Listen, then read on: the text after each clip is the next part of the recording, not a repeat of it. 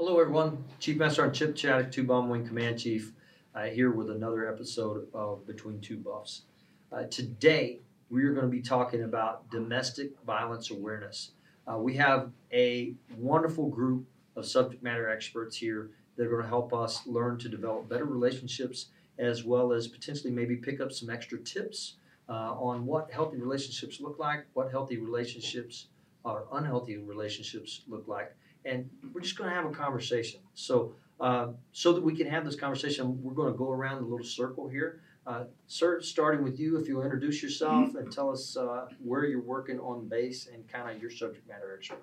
All right. Hey, hey, Chief. Thanks for having me here today. I'm Captain Ryan Lyman Jr. I'm the Family Advocacy Officer and also a licensed clinical social worker. I work at the Second Medical Group. Awesome. Thank you, sir. Hi, Chief. My name is Adrienne Banks. I am Barksdale's Domestic Abuse Victim Advocate. The acronym is DAVA. Thank you, Ms. Banks.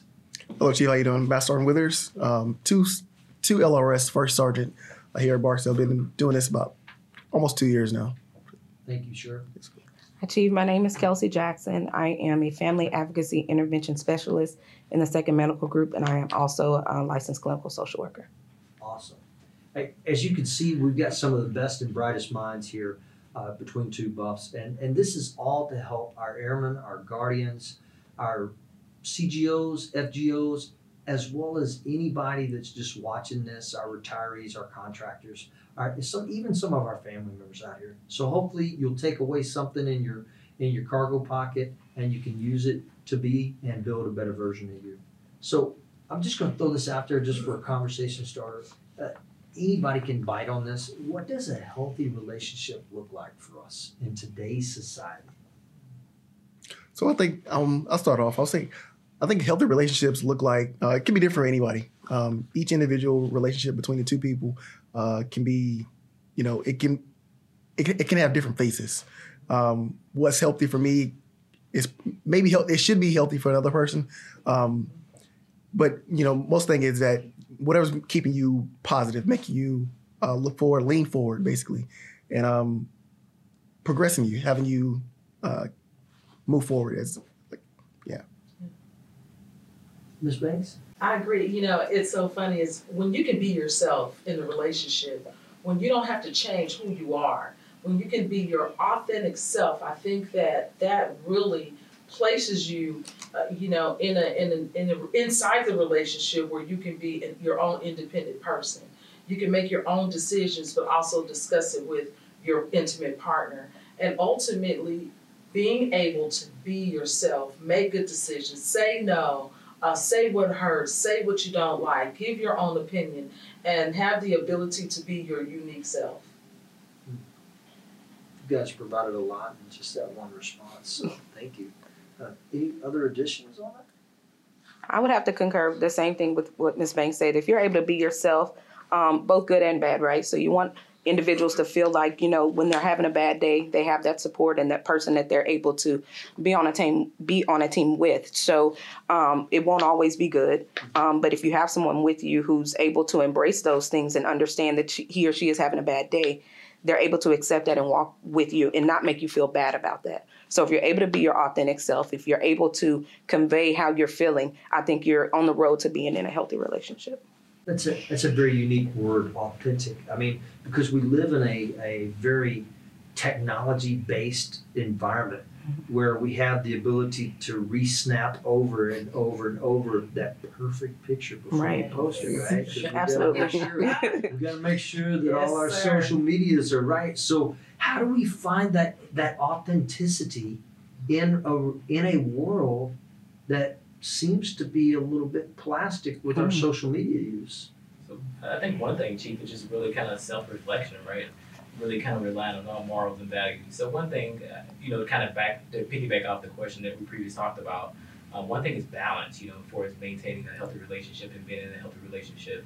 I would say because you sometimes you know you ever had that one friend that's always giving, giving, giving, right? Yes. and never getting anything back. Yes. That's exhausting. So one thing I would say when it, when you're thinking about those healthy relationships and trying to figure out you know the differences and how to navigate through all the social media stuff like that, just one checking that balance and uh, that, that, that and self reflecting and really kind of taking a look at your values too. So all that encompasses. So I know I kind of went back on your previous question, but I want to. But that's okay. Yeah. It's okay because all of this kind of intertwines, and we, we need to make sure that we we put it together in, in something that everyone can use. And um, I mean, it's helping relate, uh, helping agencies. You know, the shirt and our family advocacy partners, our DAVA.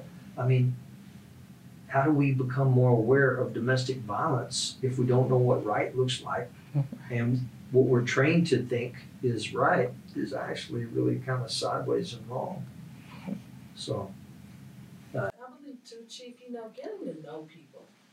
We all present very well, right? when you when you sure when do. you first met your wife, I mean, you know, when before you were married, you had your best cologne on, and Mm. you had, you know, we you- for women we get our hair done, our nails done, we have on our best outfits, and so we all present very very well. It takes a little while to get to know someone. Sure. And you know, sometimes we don't wait long enough.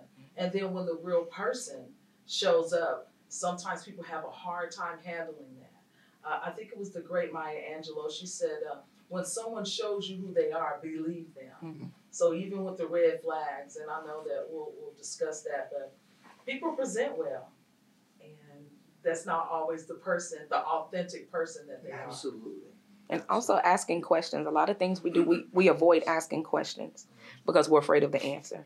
So I think um, just like you said about social media, we present our best selves. You have a lot of different takes that you can, a lot of pictures you can take. Sure. You pick the right one and then you post that because that's what social media would see. But sometimes if we ask questions, um, the right questions, right? So asking no question is a dumb question. I always tell people ask as many questions as you want to ask because a person's answers to those will probably give you a little glimpse into who they really are, even if it's not the answer that you really want. So, like you said, taking time and talking and asking Mhm. questions will kind of avoid some of that unhealthy behavior. I will say, you know, living in the moment, like set up, put the phones down, Mhm. and be in the moment with that person. You know, get to know, help you get to know them.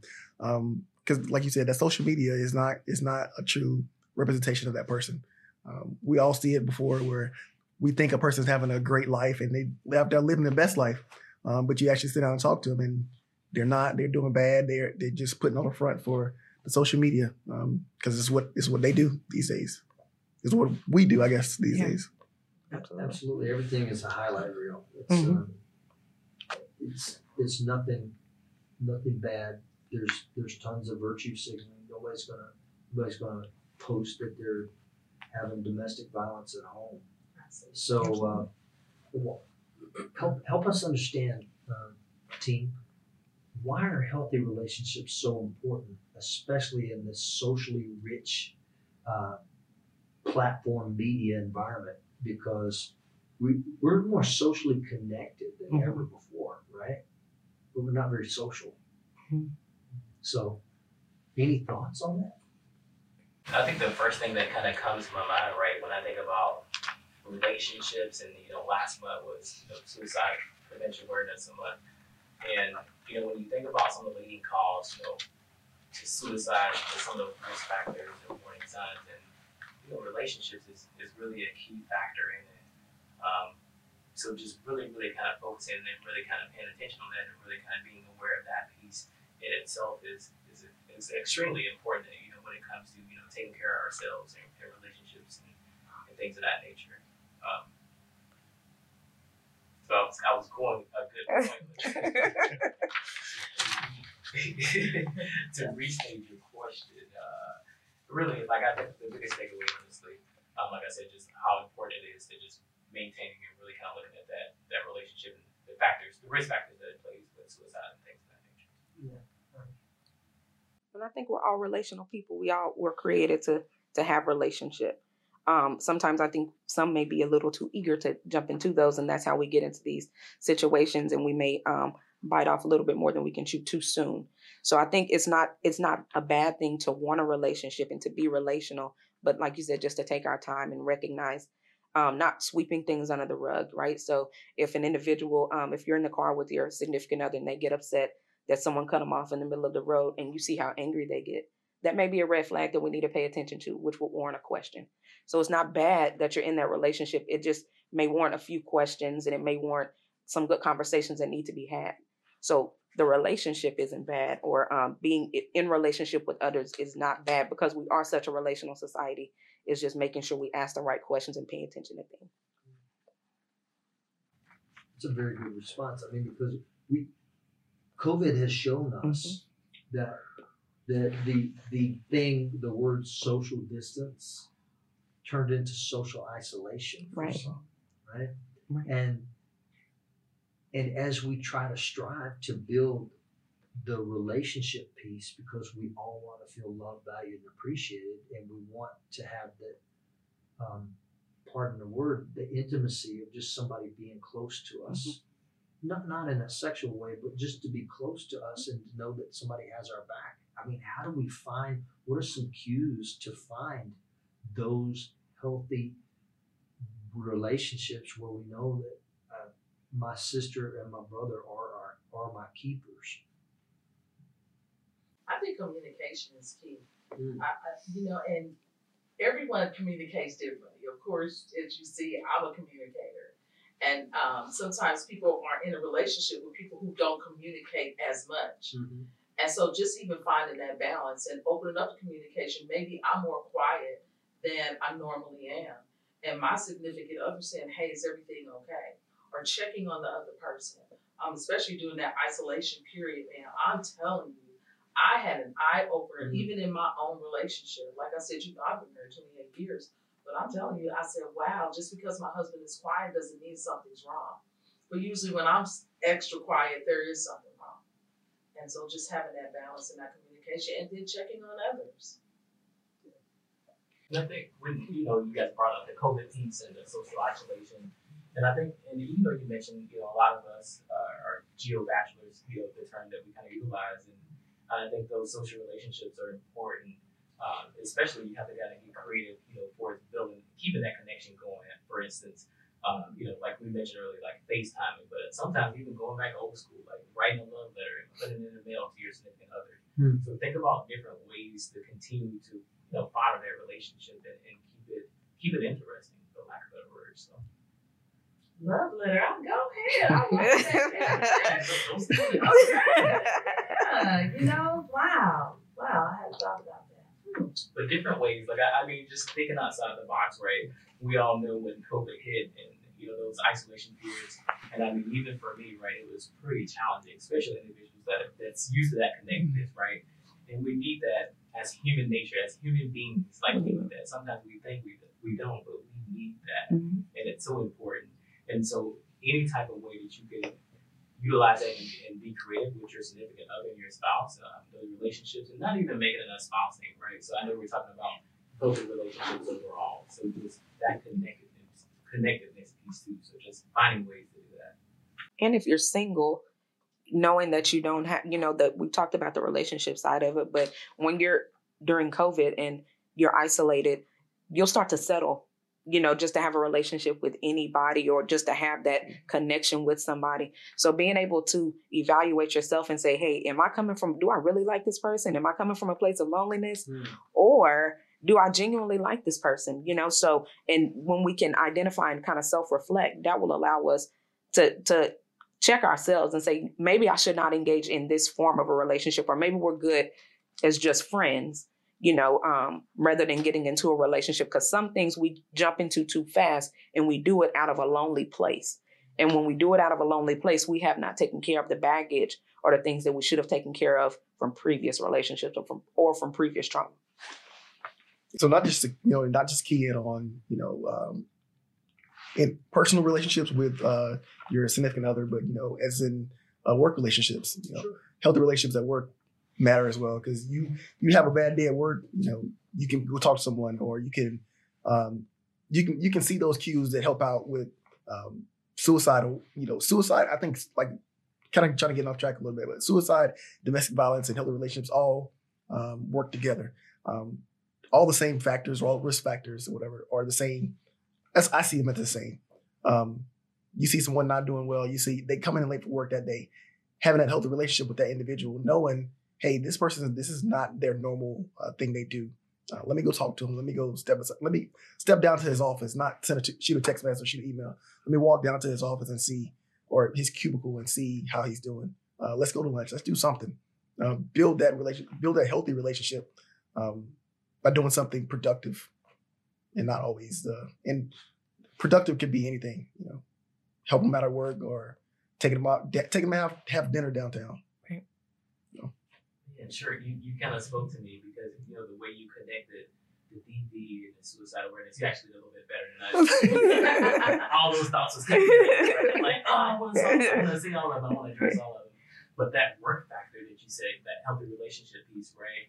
Um, you know, right now we're kind of focusing on DV, but having that healthy work relationship, so you know your airmen, you know your individuals, right? You know the people that you work with. You notice like, hey, they may have a mark here that wasn't there yesterday. So being intrusive, so that's just as important. So I definitely appreciate you for bringing that up because when we talk about those warning signs and things of that nature, and just noticing DV overall, um, sometimes you know, you know, when we have people who um, have experienced domestic violence, um, they're not relatively open with it. They don't just come out and say, "Hey, this is going on." So that work relationship is definitely important. So I just kind of wanted to highlight it and say, yeah, for sure, that's definitely a great point.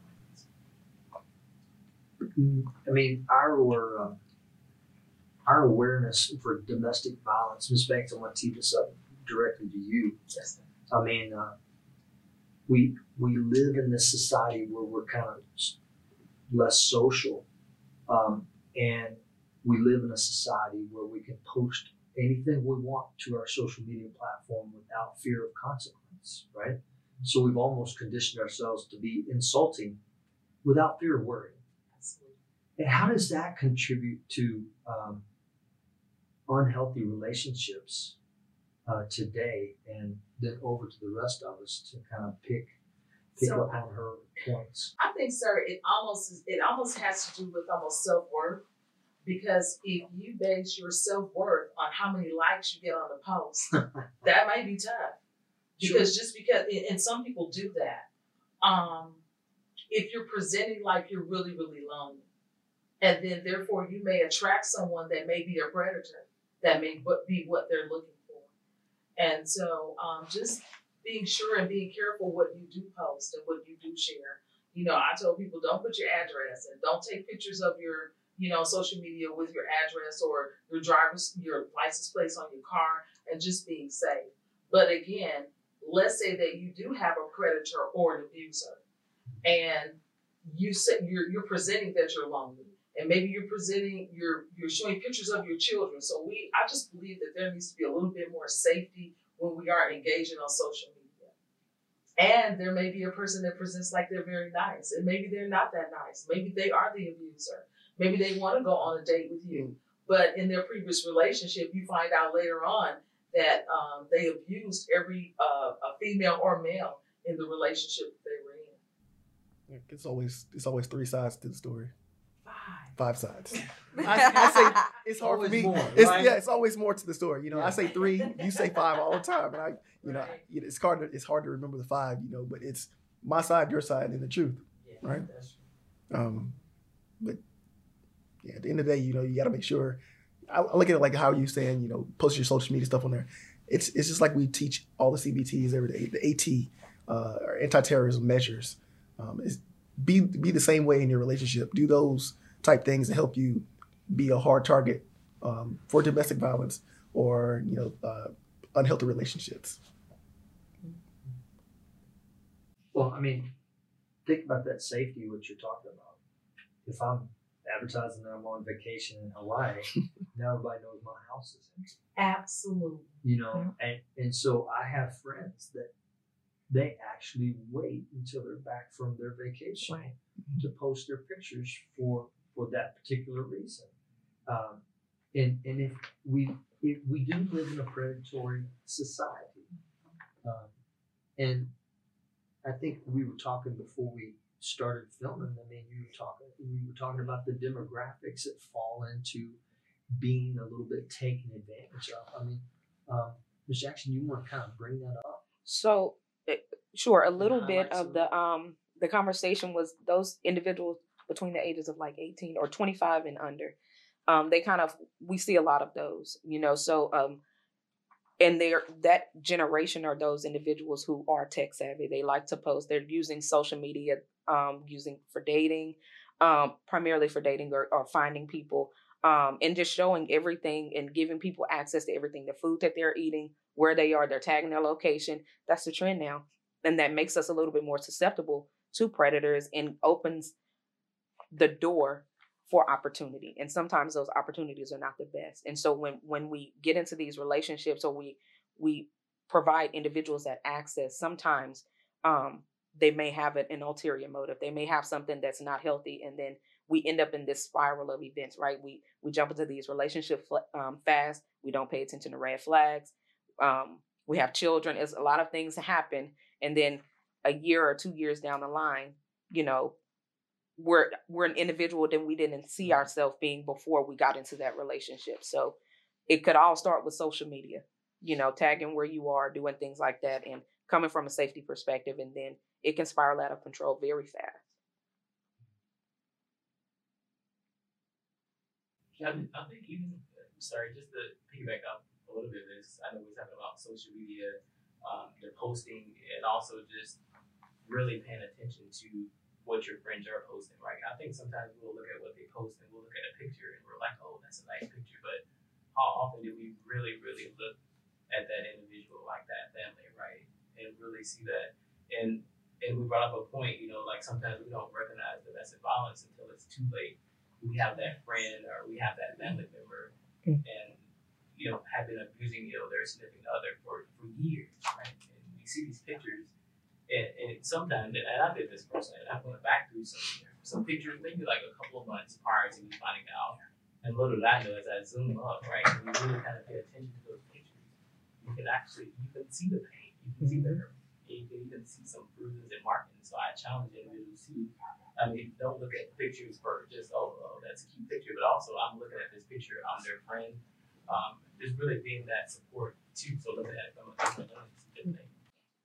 And all the time, it's not. I think a lot of times, um, it's not physical, right? So the physical, that's easy to see, you know, the black eye.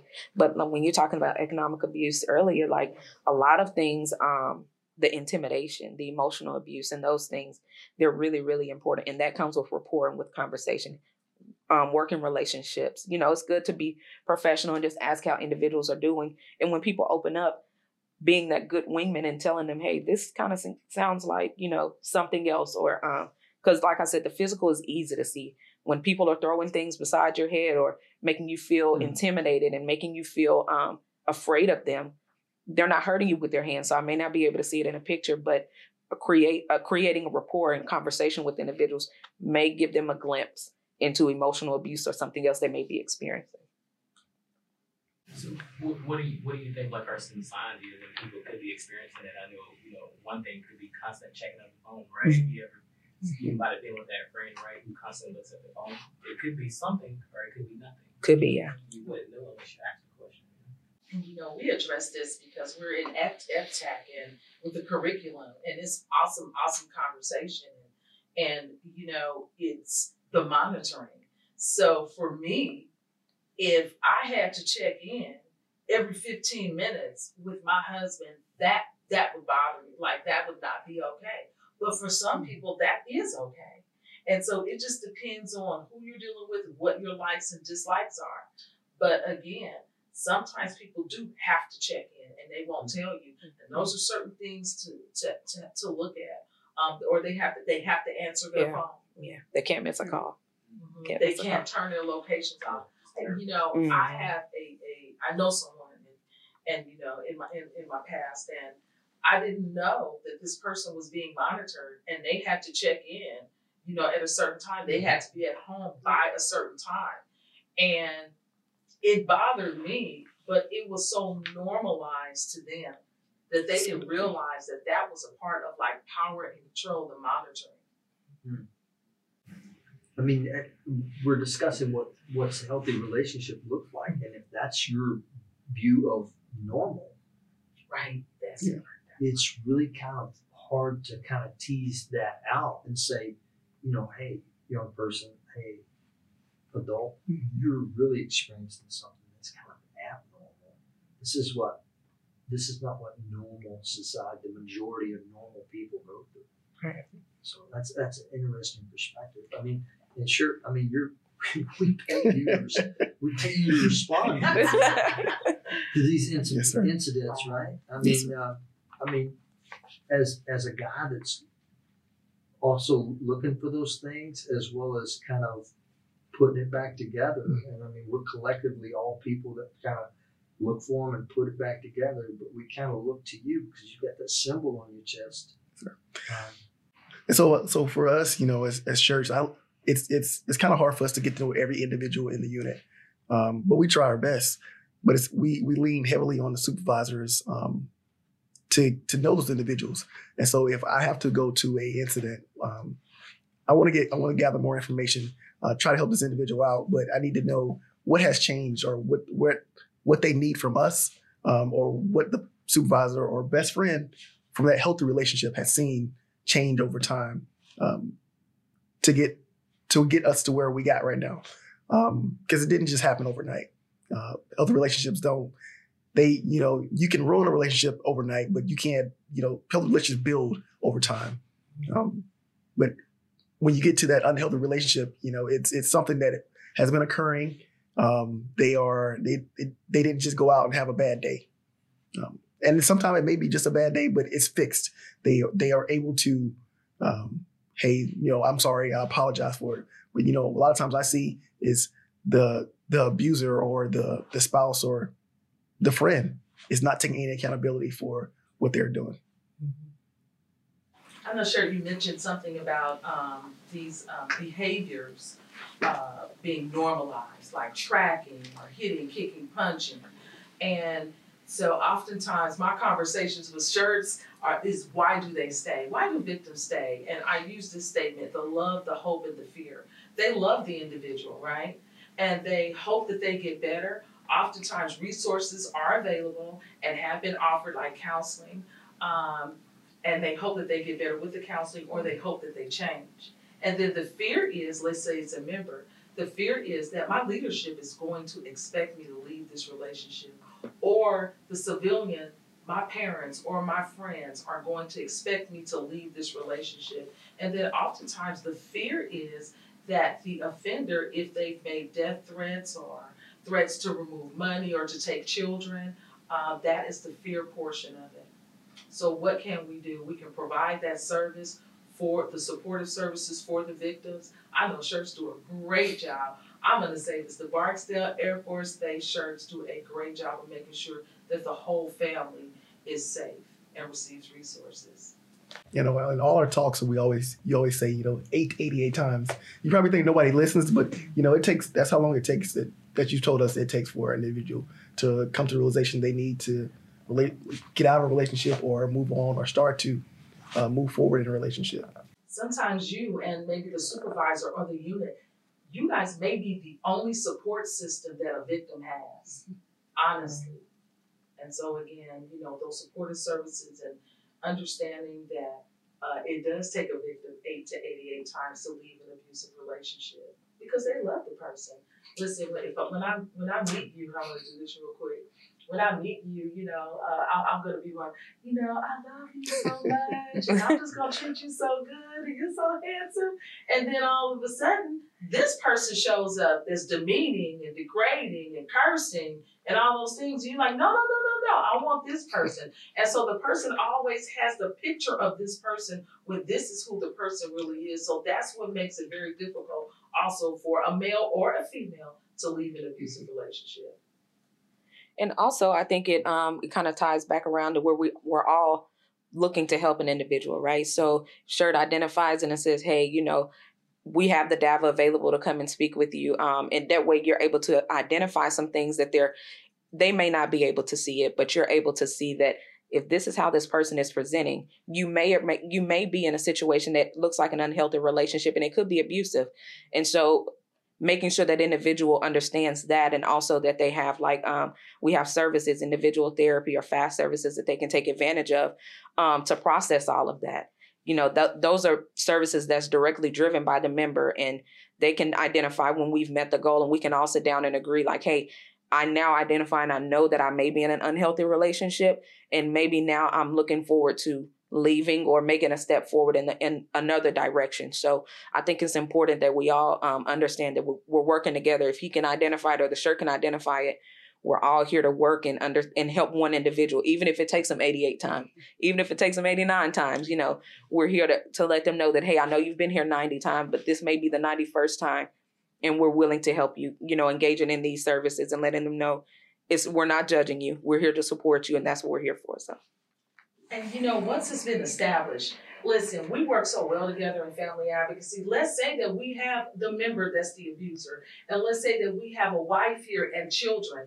Listen, one thing that I do know about the military is they provide services for the alleged offender and for the victim. And oftentimes, outside the military channels, I call it civilian land, sometimes we don't see that. Right. So the, the, the military offers so many resources. Mm-hmm. And again, it's that it's that therapy or that um, empowerment to the alleged offender as well. Right. Because not some people do want to reconcile, and so we we can't tell people, oh, you can't be together, but we've seen people reconcile, and so that's why the services that family advocacy and the therapy and all those things that our clinical staff provides is excellent, excellent for the whole family. Yeah, you bring up a good point because I think sometimes when people hear family advocacy, you know, they think that, oh my God, I'm going to get my kids taken away, or oh my mm-hmm. God, they want me mm-hmm. to end my relationship. And we want what you want, right? As long as it's safe. I mean, I will say that point. Um, as, as Ms. Banks had said earlier, you know, some individuals, it takes them, you know, a while to really recognize that abuse.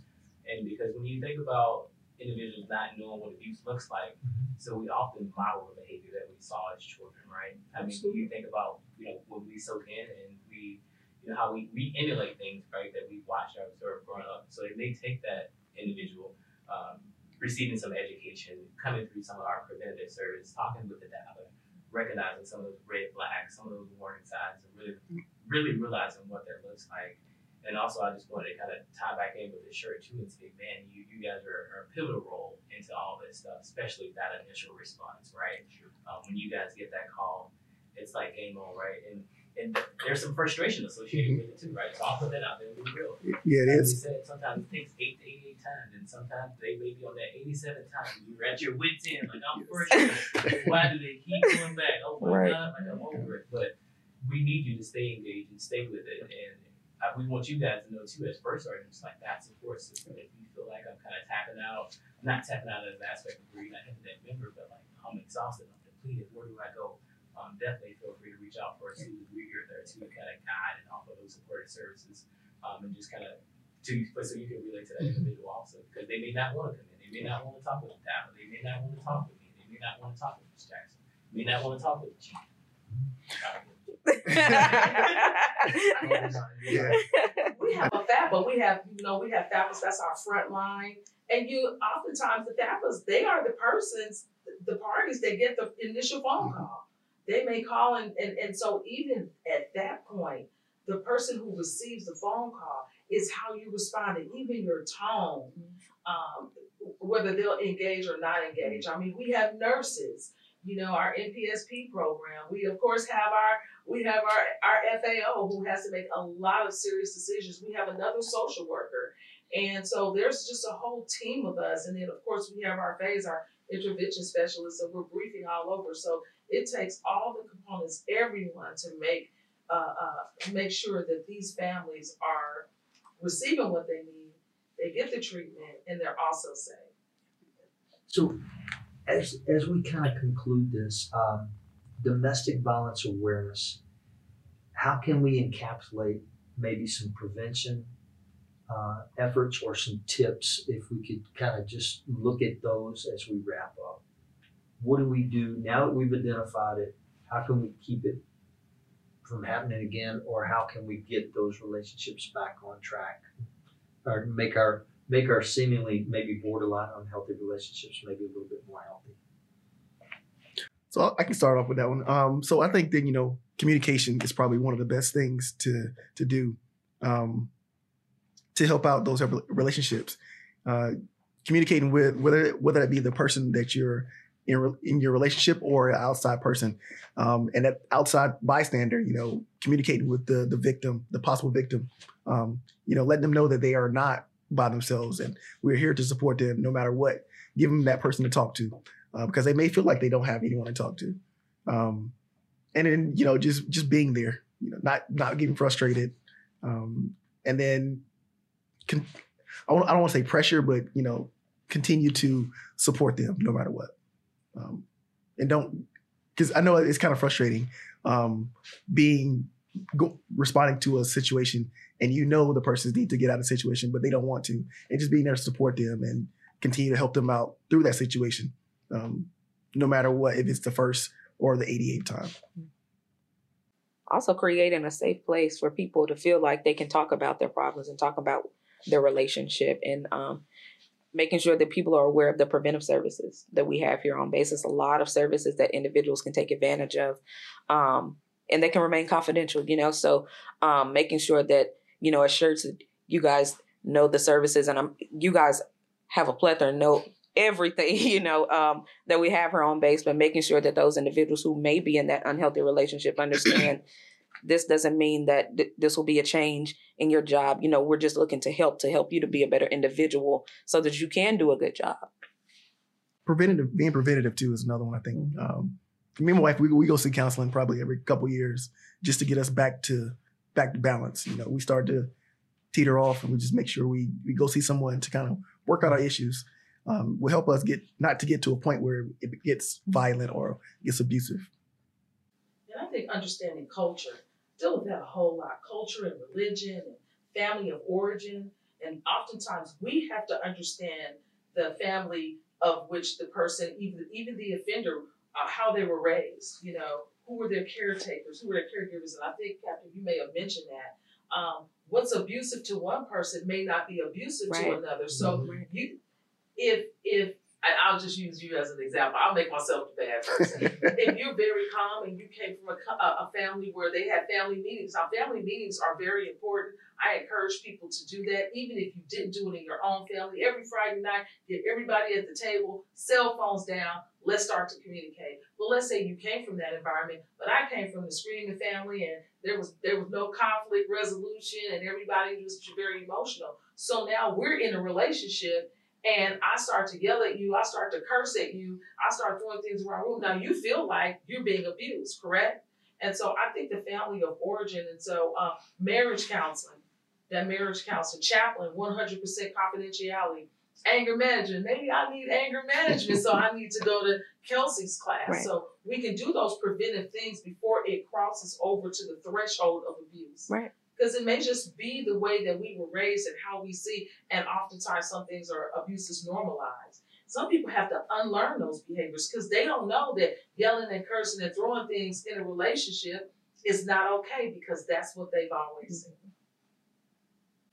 Yeah, I would say engagement and application. So we talked about a lot of services, right? Um, making that first step is picking up that phone or speaking with your first sergeant or speaking with your supervisor and saying, hey, I'm interested in this if you're a little bit hesitant. But yet, once you actually pick up that phone and engage in those services, also that sustainment of those skills that you learn, right? That conflict resolution, that fair arguing, that assertive communication. As human, as human nature, sometimes we tend to engage in behavioral drift, right? When we don't continue to practice those things and skill that we learn. Um, for instance, she don't know if you still do stats, but we, you know, just saying like when you don't continue to do things, um, obviously you tend to drift away from them. So it's the same when it comes to um, relationships, um, communication, and things like that in general too. So those are my my two things or two takeaways. Yeah, um, definitely with engagement and sustainment of those skills. I have realized that uh, my communication with my wife always suffers when I'm waiting on my turn to talk because I'm not really listening. You're listening to respond. Yeah, I'm, I'm Okay. listening. I'm waiting on my turn to talk. to I'm- respond. you know, I'm waiting, listening to respond. So, um, the, the importance of this conversation is is of utmost importance. I mean, we're here between two buffs talking. Uh, we brought together a family of subject matter experts. These SMEs, our family of SMEs, are here to help you guys out there to become better families, better partners, better people. Uh, and as we as we traverse this land, just being good humans is always a great thing. So uh, I want to thank each and every one of you for for uh, making yourself available for this. I I want to thank each of you for being those subject matter experts that our airmen and guardians and civilians and retirees can lean on. And uh, if you need any of us, stop us. We will put you in contact with the right helping agency. If we are the helping agency, we will be there to hold you up and support you through everything you need. Uh, this has been Between Two Buffs for Domestic Violence Awareness Month. Thank you for joining us.